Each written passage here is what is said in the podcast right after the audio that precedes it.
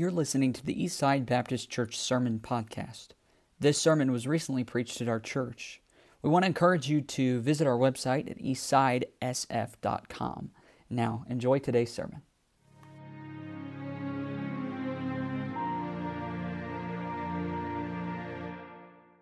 Let's stand together. We'll read Luke chapter 14 again.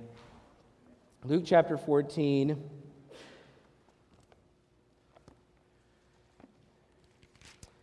And we'll begin reading in verse 25. And I think we'll read responsively tonight. And I will read verse 25, you'll read 26, and so on, down through verse 33. So verse 25, I'll begin. And there went great multitudes with him, and he turned and said unto them, Amen unto thee, and Abraham's father, and mother, and wife, and children, and brethren, and sisters, yea, and his own life also, he cannot be my disciple. And whosoever doth not bear his cross and come after me cannot be my disciple.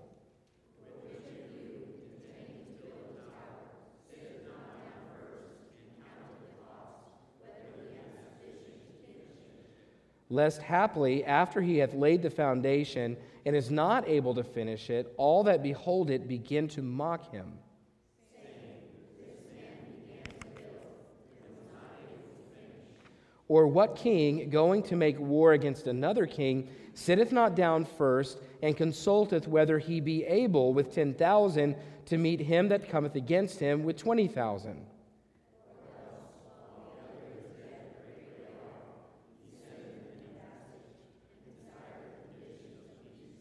So likewise, whosoever he be of you that forsaketh not all that he hath, he cannot be my disciple. Jesus Christ makes it very clear the marks of discipleship and what it takes to be a disciple, or how you know that you're a disciple. And I'm thankful for the clarity. I'm thankful for the directness of Christ here and how plainly he puts it, and how easy it is for us to measure ourselves against these standards. And that's what we'll be talking about, another angle or another aspect of that tonight. Let's pray, and then you can be seated, and we'll get into the Word. Thank you, Father, for this truth and for the way that it's spoken to my heart. And I thank you for the receptiveness of your people in receiving these truths. I thank you for those that are excited about being disciples and who have already taken steps and made decisions that reflect their desire to be a disciple. And God, it is something that should affect and change our lives every day. And I'm very grateful, Lord, for this room full of people who I believe in their sincere hearts want to be a follower, a disciple, a learner, a pupil. I'm grateful for the desire here and for the heart and in sincerity in approaching this tonight. Lord, I pray that you would speak to us and help us to see where we might fit into this angle that we're taking this evening. In Jesus' name, amen. Thank you. You can be seated. So as I've already mentioned, last Sunday and this past Wednesday, we've been looking at the marks of discipleship here in Luke chapter 14. A great multitude is following Christ, but they're not really committed disciples.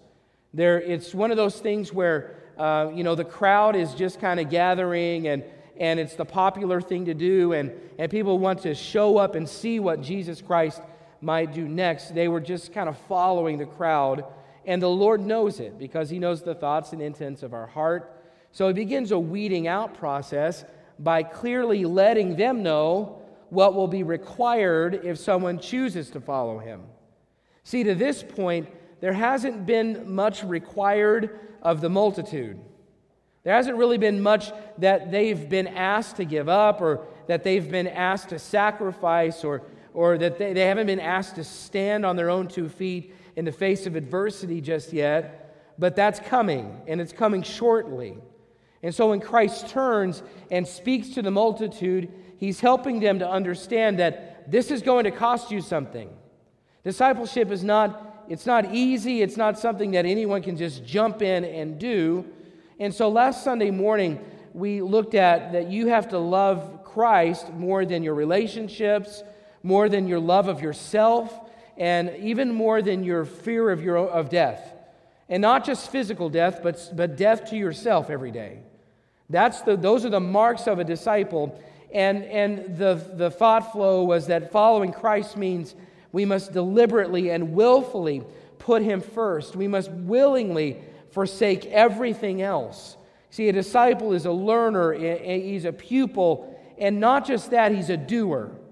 So if you're going to follow Christ, if you're going to be a disciple of Christ, you can't be a disciple of Christ and also a disciple of this and a disciple of this as well. He's asking us to put Him first. And not just to put Him first, but to put Him only. He must be first.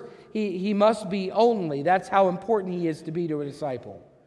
So, but the church, because the term disciple is the highest label we can wear. And I know there are other labels we can wear, and we've talked about this, but you can, a father is an important label. A husband is an important label. Ladies, a mother, that's an important label. A wife, a Sunday school teacher, a pastor, a bus worker, an employee, an employer, a student. All of these are important labels that we wear, and we want to be the best of any of those that we can be. But the most important label, the one label that affects all of those, is whether or not we're a disciple. Because I can try to be the best father, and I can try to be the best husband, I can try to be the best Christian that I can be, but if I'm not a disciple, I won't succeed in those things like I really should. So the disciple is the most important label that we can wear. And then last Sunday night, we talked about disciples make disciples. See, we looked at the challenge of Matthew 28, 19, and 20, which is, what's that called? What's the title we give that? Matthew 28, 19, and 20? The Great Commission. Please be interactive tonight. I need you to be interactive if I ask a question. So what's it called? The Great Commission. Okay, the Great Commission. And if we were to go and look at the Great Commission, there are two words used in the Great Commission: teach all nations, and teaching them to observe all things whatsoever I have commanded you. And those two words, teach, come from the same Greek root from which we get the word disciple. So Jesus Christ was telling them, don't just be a disciple, now it's time for you to go and make disciples. It is your responsibility, because Christ was about to leave, it is your responsibility, He told His disciples, to go out and make more disciples. And honestly, those early disciples got the job done. They got the job done. They went to places like Ethiopia, and they went to Egypt, and they went to Greece, and Armenia, and India, and Rome, and most of them were martyred taking the gospel to foreign lands. And I'm thankful for that example, because they were in Jerusalem to start, but because of the scattering, they took the gospel, they took what Christ said to go and make disciples, they took it to other countries. And listen, if they hadn't done that, where would we be today? The fact that they were passionate about taking the gospel to other places and to other countries and around the world means that today in 2019, we have heard the gospel because it was spread. And I'm thankful that they approached the Great Commission with that kind of passion. They fulfilled their duty in the Great Commission. They made disciples. Listen, if you're a disciple, that's what you do. You make disciples. It's kind of like the commercial. There's a Geico commercial, and it's like it says something like, "If you're a mom, that's what you do." I don't know if you've seen that one. There's a guy, and he's like a spy, and he's running across the top of the building, and he's being shot at. And people are trying to get him and capture him, and his mom calls at that moment, and she's talking about stuff that moms talk about. Okay, important stuff like the cat and things like that. And he's running on a rooftop, and she's saying, "Where are you? It's loud there. Are you doing Zumba or something like that?" And the end of it says, Geico, if you're a mom, you call at the worst times. Now, I'm thankful for when my mom calls me, okay? If she listens to this, Mom, I'm thankful for the times that you call me, okay? Just hear that, okay? But sometimes they can call at times that are inconvenient. When you're a mom, that's what you do. Listen, if you're a disciple, you know what you do? You make disciples. Jesus Christ, in the Great Commission, told those disciples, he said, you go and make more. You disciple. He used the word twice in Matthew 28:19 and 20. That's what you do. And last Sunday night, we talked about the fact that we have a city to reach. Sioux Falls, South Dakota is not teeming with churches that are fundamentally preaching the gospel in a clear way. And if anyone's going to reach Sioux Falls, this harvest that's ready to be reaped, if anyone's going to reach this city with the gospel, why not us? Why not us? Listen, we've got to become excited and passionate and determined and committed, because you don't just reach people with the gospel on a whim. You don't just reach people with the gospel because you accidentally stumble into it. No, you take the gospel and you invite your neighbors and you actively work on them. And I was telling somebody this morning that outreach or visitation or reaching people, maybe the most important trait in all of that is tenacity. Because sometimes you feel like giving up, and you've invited someone and you've invited them and they don't come. Well, you have to be tenacious. You have to be persistent. And we have a city to reach, and we have the truth in our hands, and what is keeping us from going out and making disciples? If we're not making disciples, folks, we are not disciples. It's a mark of a disciple to go and make more. Listen, if making disciples is a mark of discipleship, can you call yourself a disciple? Where's the fruit? Where's the evidence of your discipleship? And then on Wednesday, we looked at the cost of discipleship. I know many of you are in other places on Wednesday night, but Christ was clear. He's clear in Luke chapter 14 when he talks about, like for instance in verse 28, which of you intending to build a tower sitteth not down first and counteth the cost. See, most of us don't feel the cost of discipleship in a consistently serious way. But Christ was clear that being a disciple should cost you something. And very often, we think that we equate cost to inconvenience. And we say, well, it's inconvenient to come to church 3 times a week, or it's inconvenient to come out and go door knocking or soul winning with the church, or it's inconvenient for me to study for my lesson when I have other things to do, or if it's inconvenient for me to be at church 3 times when I have 1 day off, and my 1 day off on Sundays, I've got to get things done. It's inconvenient, and we think that's counting the cost. But listen, that's not counting the cost in terms of what has historically happened to God's people. Just the fact that those that sat and listened or stood there and listened to him say, "Go ye therefore and teach all nations, baptizing them in the name of the Father, and of the Son, and of the Holy Ghost, teaching them to observe all things whatsoever I have commanded you. And lo, I am with you always, even unto the end of the world." Amen? Those that heard him say that, most of them died by a sword. Or they died by hanging. Or whatever it was. They died by a crucifixion. They died at the hands of Christ's enemies. That's counting the cost. We don't really fully understand as Americans. I mean, we have historically, we have had it pretty easy when it comes to discipleship. Our costs are mostly inconvenience. It's not putting our life at stake to stand for Christ. And I believe that's why many, listen, and this is important because I know a lot missed it, but I believe that many that are in churches just like Eastside Baptist Church don't take discipleship seriously, because they haven't had to have it cost them very much. Now, I know it costs you if you give. And I know it costs you if you serve. But if it doesn't cost you anything, you don't value it. Because you don't value what doesn't cost you. And the reason there aren't more disciples is because there aren't very many that are willing to pay a cost for discipleship. They're not willing to submit themselves to something that's really a sacrifice to follow Jesus Christ. A disciple, listen, they shouldn't resist the cost of discipleship. That's part of being a disciple. And we're often resistant, and we say, well, I can serve Christ, and I can be a disciple, or I can be a Christian, and I don't really have to change much about my life. So we have a tough time sometimes submitting to things like standards, personal standards. But really, if we're disciples, even changing the way we dress should not be too much to ask, because Christ died on a cross. You know, we start to resist the costs that come our way, and we say, well, there's so much going on, and I'm already so busy, and there's, you know, the church always has something that they're asking of us, and I get that. I understand it. But when did we decide that discipleship shouldn't cost us very much? Because the early disciples, it cost them their lives.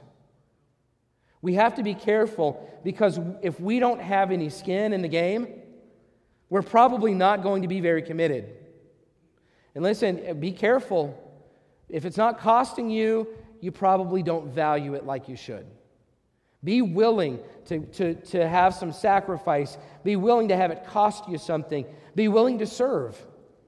Be willing to jump in tonight after service. And there should be no reason in a room this large that we have that it takes us any time at all to set up for a funeral, because disciples stay. Disciples go grab a chair. Disciples grab a table, and they're willing to set up, and they're willing to help, and they're willing to sign up and bring a salad. They're willing to sign up and bring a side dish or some desserts because of a family that deserves that, you know, that kind of blessing and that kind of attention from a church family right now. You know, it's not too much to ask. It's not too much to ask if you're in a ministry to come early, to give it your best. If you're going to be in a ministry, don't give a half-hearted effort. That's not what disciples do. Disciples say, no, listen, if I'm going to do this the right way, it should cost me something. I'm going to give something to it, because that's what disciples do. And I preached this message Wednesday, and I'm not meaning to preach it again, but I'm passionate about that point. So if we could summarize the marks of a disciple to this point, they put Christ first, they make disciples, and they're willing to pay the cost. So tonight, I want to look at this from a different angle. And in many ways, this has been one message with three additional messages with specific applications. And so we're not starting over. That's why we're not walking through the text again like I typically would. We've kind of already done that. And now I'm just applying it in some, I don't know, long-winded, multi-message preacher kind of format. And at least I didn't try to fit it all in one service. Be thankful for that. Well, tonight's application in discipleship targets an institution, a unit that I haven't dealt with very much so far, and that is the family. See, I worked with teenagers for years, and I've also been a father for about 16 years now, and the longer I observe the next generation, the more concerned I get, honestly. And see, the world out there is not the only place with people that have no idea how to be disciples. Recent studies indicate that in churches similar to ours, or somewhat similar to ours, gospel-preaching churches, they say that 70% of church-going young people between the ages of 18 and 22 walk out of the doors and don't come back. 70%. So if we were to have our young people, ages 18 to 20, or maybe just all of our young people, any of them 18 and down, come stand along the front here, then we could say, okay, we're going to take 7 out of 10, and we'll send them out the back, and y'all just keep walking. Because that's the percentage that these days statistics are saying, they walk away 18 to 22, and they don't come back. And honestly, I see it. Because once young people get out of the youth group, and we were talking about this with Brother Juan today, they get out of the youth group, and suddenly they have a little freedom, and church isn't as fun because there aren't as many games in the college class. You know, you get to throw, you know, pies in each other's faces and play Minute to Win It and whatever else happens. I've seen it. I've watched it happen.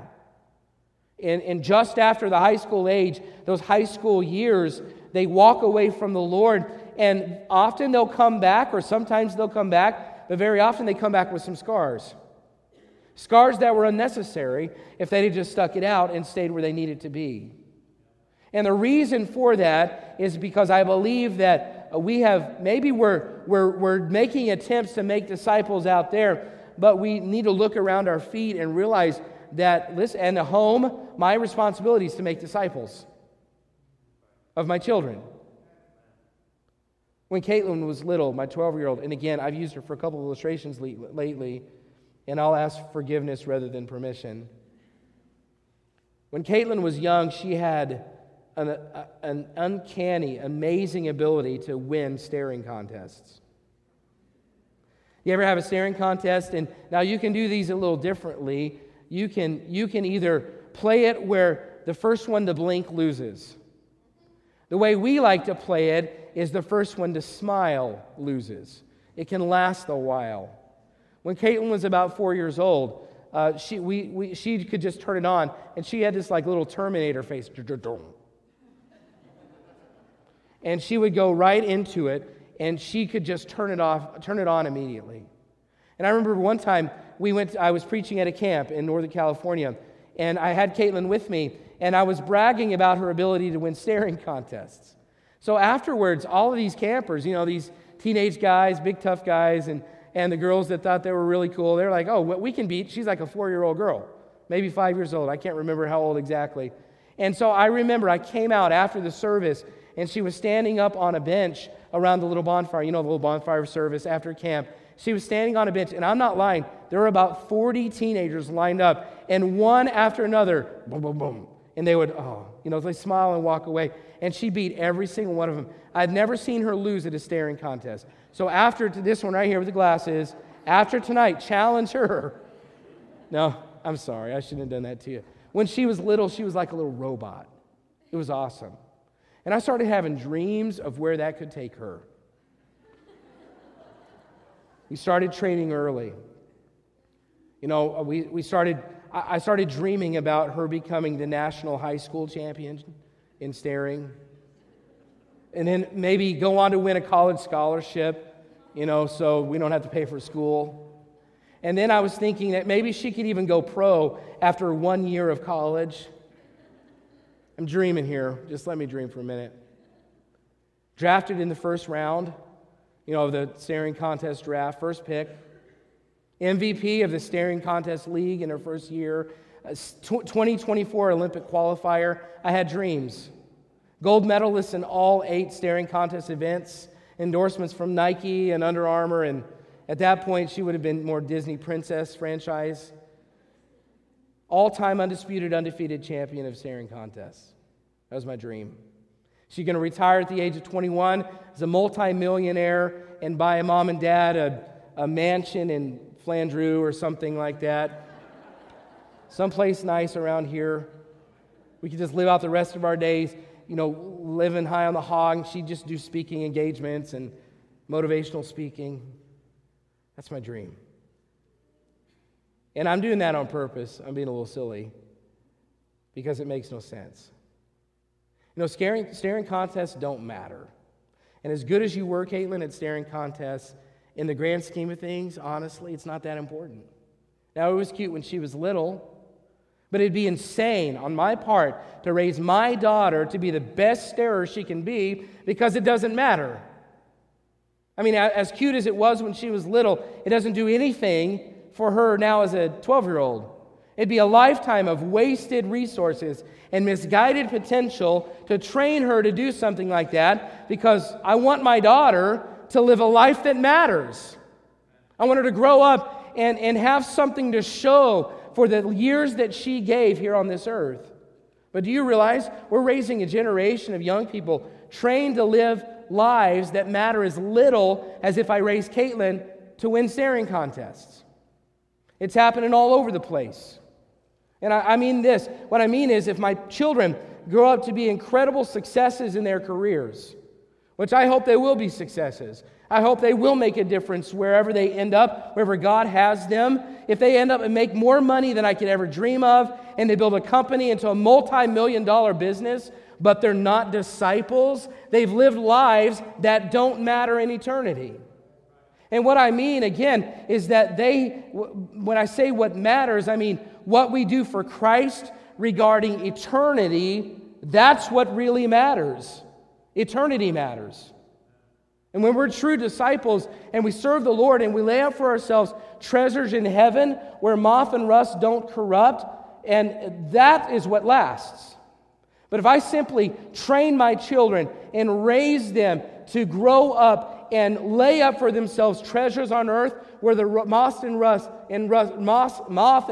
doth corrupt, if I can get it out, where thieves do break through and steal, if that's all they have to show for it and they're not disciples, listen, I have raised them, I have trained them to grow up and live lives that in eternity do not matter.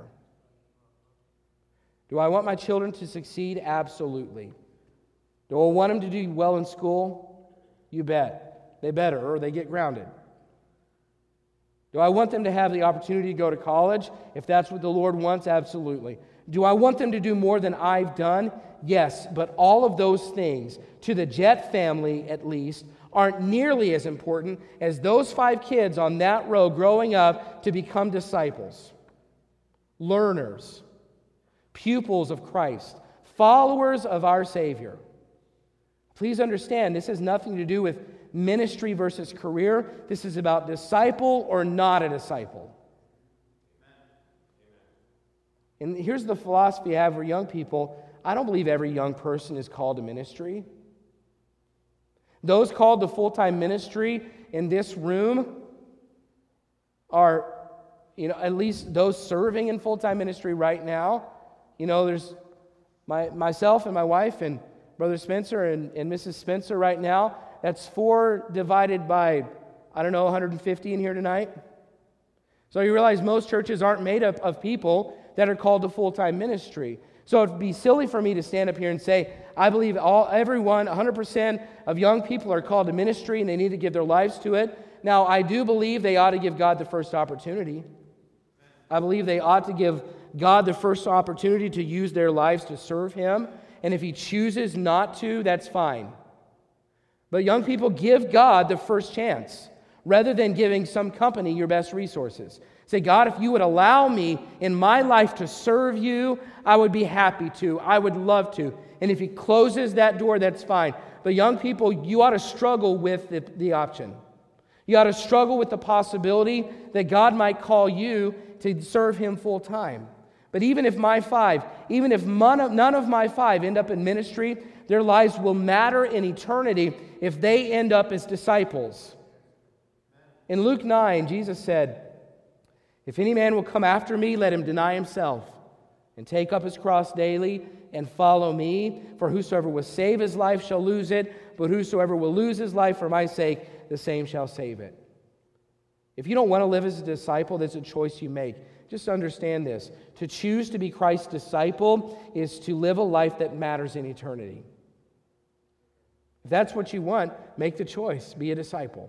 To refuse to be His disciple is to live a life that doesn't matter in eternity. And I'm not trying to make blanket statements here today. I'm trying to get you to understand what Jesus Christ was saying is that if you live for Christ as a disciple, in the end, you'll get to stand before Him with something that matters. You'll be able to look back at on your life and say, God, I did this for you. I lived for you. I put you first. I died to myself daily. I counted the cost. I was willing to make sacrifices. You were first in my life. And you may not have ever had me be a preacher, but I was a disciple. And therefore, look at what I can bring you because I was a disciple. That's what we should hope for all of our children. We need to get serious about helping people live lives that matter. And not just the folks outside the door, the ones that we'll be tripping over out after service tonight. The ones running around in the foyer, those little guys and those little girls, all the way up, to 16, 17, 18-year-olds. We ought to be as passionate about them becoming disciples as we are our neighbor, a stranger. And I'm not saying we shouldn't be passionate about our neighbor. I'm saying we shouldn't go to our neighbor and neglect our children. Parents, your child-rearing goal is not to raise kids that stay out of jail. And you say, well, I don't want my kids to go to jail. And I don't blame you. Any amens there? Okay. If you want your kids to go to jail, be silent, okay? I don't want to raise my kids to be in prison. I think that's a good goal. I'd love for that to happen, you 5. I have one that maybe I'm thinking might be more likely, but I'm not going to look at her, him, her, whichever one. I'm not going to look right now. I'm not talking about my wife either, so. That's a good goal, but there's something more important than raising non-felons. Parents, you're responsible to make disciples. And before you reward them for just being good in school or being good at sports or being popular or even just being good kids, let them know that the most important thing they could ever do is be a disciple of Christ. All of those other things are great. I want them to succeed. I'd love for them to be good at everything that they try, but I do not want them to do it at the expense of following Jesus Christ. As a disciple, it's Christ first in everything. You know, and it's disciples involved in activities that would help them make more disciples. A disciple is willing to follow God, even if it costs him, these things we've been talking about. And a lot of parents say, well, how do I do that? How do I do that? Because honestly, we as parents need to take it upon ourselves to not rely on the church to make disciples out of our children. I mean, as much as it is important that they come to the services here and they hear truths that would help them to be disciples, the church only gets them 3 hours out of the week. The rest of the time, they're directly under my care. So who's the most responsible to make disciples out of these five right here? It's not their Sunday school teachers. And if I send them to school, it's not their school teachers. And it's not their friends, it's, the adult friends here at the church. It's me as their parent. If I'm going to teach them to put Christ first, I have to make some decisions that affect my daily life. You say, well, how do you do this? Well, if it's about Christ first, and if it's about being involved in activities that are eternal, how about church attendance? If I'm going to raise disciples, I need to teach them that church attendance is not optional because Christ is first and because they're to be involved and engaged in activity that helps them become more like Christ. They're to be involved in things that help them to go make more disciples. They're to be involved in things that make them count the cost and make them feel a little bit of sacrifice because that's the disciple way. There's 168 hours in a week. If they go to school for 40 hours in a week, I don't see why we have to let our kids make us feel bad about giving 4 to 5 hours a week to God's house to come and focus on Him for a little bit. But listen, parents, if we're going to train them to be disciples and train them to put God first and train them to be in God's house every time the doors are open because it's a small fraction of the week, then we better be willing to do the same. If it's not optional for them, it shouldn't be optional for me as a dad either. It's just a few hours a week compared to the rest of it. So you want to, parents, if you want some help to help your children to see that Christ is first, and that's what disciples do, then don't make church optional. I'm thinking about giving habits. I think it'd be good for us to let our children see that we actively set aside the first 10% of our weekly income to God. And I'm thankful most of you give to missions too, and most of you give to some kind of building fund on top of that. It's good for our kids to know that the first fruits of our income go to God. Let them be involved in seeing that you give. Let them know that God is always first when it comes to our money, kids. Let them see that process. Teach them how to be givers. Think about Bible reading. There's a lot of homes probably in this country, in this culture, that Christian homes, that video games and TV are probably engaged in before a Bible gets read for the day. If you're going to teach our children to put Christ first, then let's try to set some priorities in the home. And say, no, if Christ is first, then I want to hear from Him in His Word before we turn something on. Open your Bible before you power up the game system. I'm thinking about playing sports, and this is a big one. We see a lot of young people and children in churches like this giving themselves to playing a game. Pretty soon they start to miss services. Pretty soon that becomes their life passion. They don't go to camp. They don't go to Bible school. They miss the youth activities during the week, they become much more passionate about a game, about an activity, than they are about God Himself. And we've had kids in sports before too, and it's a hard balance to find. But listen, if I raised them without helping them to see that that's much less important than the God of heaven, then I'm not raising a disciple. And I better be careful of that balancing act. I think the older they get, they start getting jobs. You've probably seen this happen before with teenagers. They get a job or they get a license.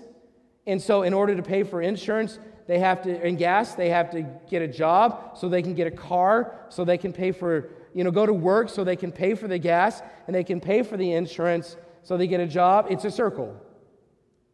And we have one driving now, and I don't know, insurance companies make a lot of money. I'll just say that, okay? Our 16-year-old started driving, and she's looking at cars, and she's thinking about jobs, and I've seen too many teenagers disconnect from church and God because of some minimum wage job. They miss camp, they miss activities, they're not part of the church family because they have to have a job to pay for the car and the insurance and the gas so they can get to their job.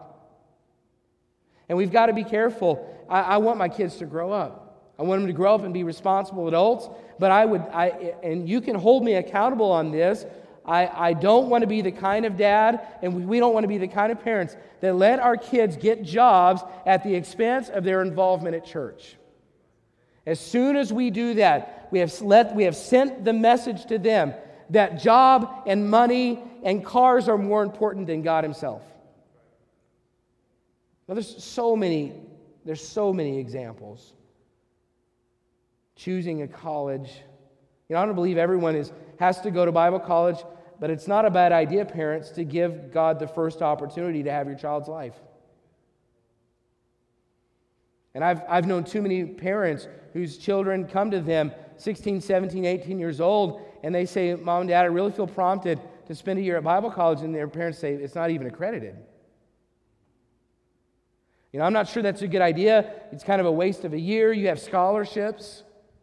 You want to utilize those scholarships?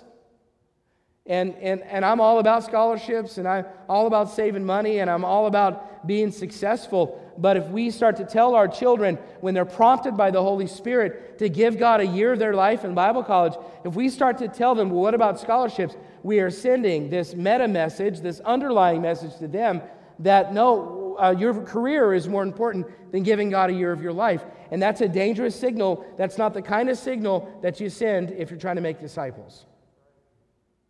And I'm not saying that every young person that comes along should go to Bible college. I'm simply saying, parents, I've seen too many parents undermine God's working in their children's lives by making them doubt God's call to give God a year of their life. And the truth is, parents, your number one priority is not to make athletes or musicians or businessmen. As good as all those things are, it is your job, your number one job and priority is to produce disciples from your home. You have to connect that ultimate goal of discipleship to your daily decisions in your household. And you say, well, I wasn't raised in church or by Christian parents. I don't even know where to start. Well, I just want to tell you tonight, look around the room. You have a building full of parents who've done it. Many have done it well. So find the ones that seem to be going in the right direction and ask them. Aaron and I, as we've raised our children, we've gotten so much help from our church family in Stillwater, and I'm assuming we'll get very much help from our church family here at Eastside Baptist Church. We are not above help raising our children, because we don't know it all, we don't have all the answers, and I'm thankful for other adults who took their time and have helped my children on their path to discipleship. We bear the responsibility. I'm the disciple maker, she's the disciple maker in our home, but we can all help by having other adults in our lives that will not only be good examples, but will take time to invest and teach and model what a disciple looks like. Listen, you have a church full of people here tonight. Parents, if you're feeling overwhelmed, Eastside Baptist Church is full of disciples. And you've got a lot of parents who have done it well, so go to them. asked them. And you say, well, I don't have children at home, and this sermon doesn't really apply to me. No, it does, because we all have a responsibility for the next generation. Anybody younger than you, you have a responsibility to help them along. Church members, there's a generation of young people coming up after us, and in 30 or 40 years, a whole generation will be gone. And Eastside Baptist Church will be full of the ones that are 40 and younger. And if we haven't raised disciples, then you can go ahead and lock the doors. Because the work, if we just expect the work to continue without investment in the lives of the next generation, it's not going to happen on its own. I mean, if we think the culture is going to have enough influence on them to turn them into disciples, we are fooling ourselves. It is our responsibility to make disciples as a church, to reach this generation and help raise them up to be the next generation of disciples. And you might say, well, I don't even know where to start. Parents, I know sometimes you feel that way. Well, John 8:31 says, "Then said Jesus to those Jews which believed on him, 'If you continue in my word, then are ye my disciples indeed.'" You know, the word of God is the disciples' textbook. And when we're at a loss for what to do and where to go, go back to the basics. Are you familiar enough with this book to teach it to someone else? And that's convicting, but if you're a disciple, according to this verse, you continue in the Word, because disciples are familiar with the Word, and you take what you know and you teach someone else. I love to walk around on Sunday mornings when I go to different churches, and I love to hear teachers teaching children in so many different ways. It's fun. I love it. And I'm thankful for all the years. I've had children in my home for 16 years now, and we've gone through dozens of teachers and Sunday school teachers that invest in our children's lives, and I'm just so thankful for it. It's awesome. The Word is where it starts. If we continue in God's Word, that's how we know we're disciples. We stay in it, we know it, we teach it to others. So listen, when you get together with people, what's the subject of your conversations? Do spiritual matters come up? Do you talk about the Word? How much of a priority is church to you and your family? How much of a priority is God's Word to you and your family? Every service that Eastside Baptist Church has, I'm assuming there may have been some over the years where different circumstances come, but the vast majority, Brother Spencer, the Word of God is open. Preaching takes place. So to continue in His Word as a disciple means that you make this place a priority. Because we're going to come and we're going to hear God's Word. And I may not have the answers, I may not know everything, but I can come here and I can hear the Word open and learn something that I can pass along to my children if I want to make disciples.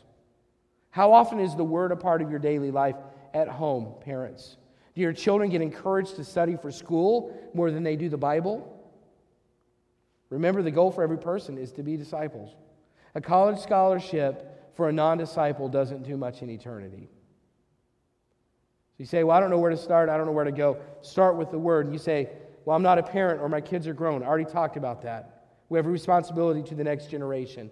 You say, well, I don't know how. How do I disciple somebody? Well, we've already, again, talked about it. It starts with familiarity with the Word. If you want to teach someone else to be a disciple, you've got to know the textbook. Because you're a learner, and you're going to teach somebody else how to be a learner, pick up the textbook. Listen, any other time that God's people reproduced themselves, it took time and love. And sometimes we think, well, I'll just pour water on it. The next day I'm going to have a disciple. Easy. Well, no, there's no quick fix. John 13:35, by this shall all men know that ye are my disciples, if you love one another. So sometimes it's not just about a few hours of investment, it's about years of investment. Brother Spencer could tell you, Mrs. Spencer could tell you about maybe even some in this room that they didn't just invest an hour or two with, they spent days with, weeks, months, years investing in people. And some of you are the fruit and the product of people that have invested years in your life. It takes love, and a love for God's Word. That's what discipleship is. It's about helping people and being patient with people. I think about Ananias and Paul.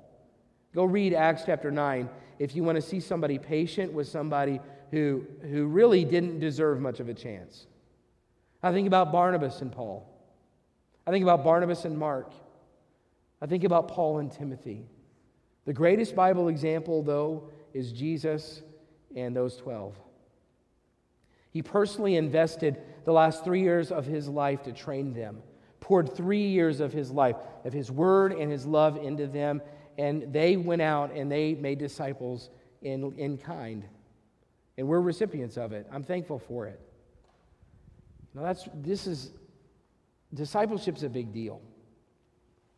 It's Christ's command, it's Christ's example. And listen, there's not a plan B. If we don't reproduce ourselves, who is going to make disciples? If we don't look at our children in the face and say, we're going to make some changes because I want you to be a disciple, you think somebody else is going to come along and teach them how to be like Christ? If you leave them to the culture, do you really honestly think they're going to become a disciple just based on the influences out there? Are you helping others live a life that matters? Well, first of all, if we're going to help them, we need to be living lives that matter ourselves. So from Luke 14, it starts with who we love. And maybe that's the key to all of this. Maybe our children need to see that we love Jesus Christ more than anything else. And on that law, what does the Bible say hangs what? On that command hangs what? The law and the prophets. If you love God first, then everything else falls into line. And parents, when you don't have answers, just love the Lord like you're supposed to, and all those other things are going to fall into line. I thought of this illustration a few years back, and I don't know if you've ever taken a tour somewhere. My wife and I went on a cruise one time, and we went to a couple different islands, and for a couple of the excursions, we would just go get in a taxi. We'd pay the guy, and we'd say, just take us around the island, let us see it. And it was okay. He gladly took our money, and he gladly stretched it out and earned more money than he probably should have. But I remember one excursion on one island that we were on, we paid the company to take us on a guided tour. And it was amazing, the difference. When someone that's been there is guiding you along, it was so much better than someone who didn't really know what they were talking about. And it caused me to think about also then the difference that it would have been if I'd have gotten on the phone and called a travel agent who'd never been to that island and said, hey, tell me, what's the best stuff to see? And they say, oh, let's see, Google says do this or do that. If I'm going to go visit somewhere, I'm not going to call a travel agent who's never been there. I'm going to go find a tour guide. Because I want somebody to take me on that tour who's been there before. But see, I wonder if sometimes as parents and Christians and the generation teaching the ones behind us, if sometimes we operate more like travel agents than tour guides. And this is the life we think it is to walk with Christ. This is what I think it is. This is what I think it's like. I've gotten glimpses. This is what I think it's like, as opposed to being a tour guide who's been there before, because the experience is so much different. And I think parents, we need to be careful that we don't turn into travel agents, and we know what to say, but we've never been there, so we don't really know how to show them. Maybe we should stop being travel agents and be tour guides and experience Christ for ourselves and have a meaningful relationship for ourselves, so that when it's time for our children to be raised to be disciples, we've been there before. And we know what it's like. And we know the difficulties and we know the costs. But in the end, we also know that it's worth it. So rather than just saying, oh, this is what I think it's like, I can say, listen, kids, I can look at my children, my disciple right here is fast asleep, Jace and Lacey and Caitlin and Audrey and Olivia. I don't want to be a travel agent. I don't want you just to call me and say, I mean, just give me an idea what it's like and me think, well, I think it's probably about like this. I think this is discipleship. No, I want to be a tour guide. And I want you to be disciples, but I don't want you to be disciples in spite of a travel agent. I want you to be disciples because as a tour guide, I've taken you through it, and I've showed you what it's like, and you know that I've experienced it myself because it's so much better than calling a travel agent. And we ought to be passionate about making disciples, not just out there, but also right here. What are you doing to invest in this generation coming up behind us? Parents, are you showing every day in your decisions that Christ should be first? And I don't know how God may have spoken to your heart tonight, but let's stand together. If God's moved in your heart about discipleship in any of the truths that we've talked about, if God's spoken to your heart tonight about being a tour guide, not just a travel agent, if God's spoken to your heart, parents, about making sure that you're sending the signal in your home that Christ is first, however God has spoken, we're going to pray in here in just a moment. You have an opportunity to respond. Let's be tour guides, not travel agents. And let's raise a generation of disciples, because if we don't, it's not like someone else is going to come along and do it for us.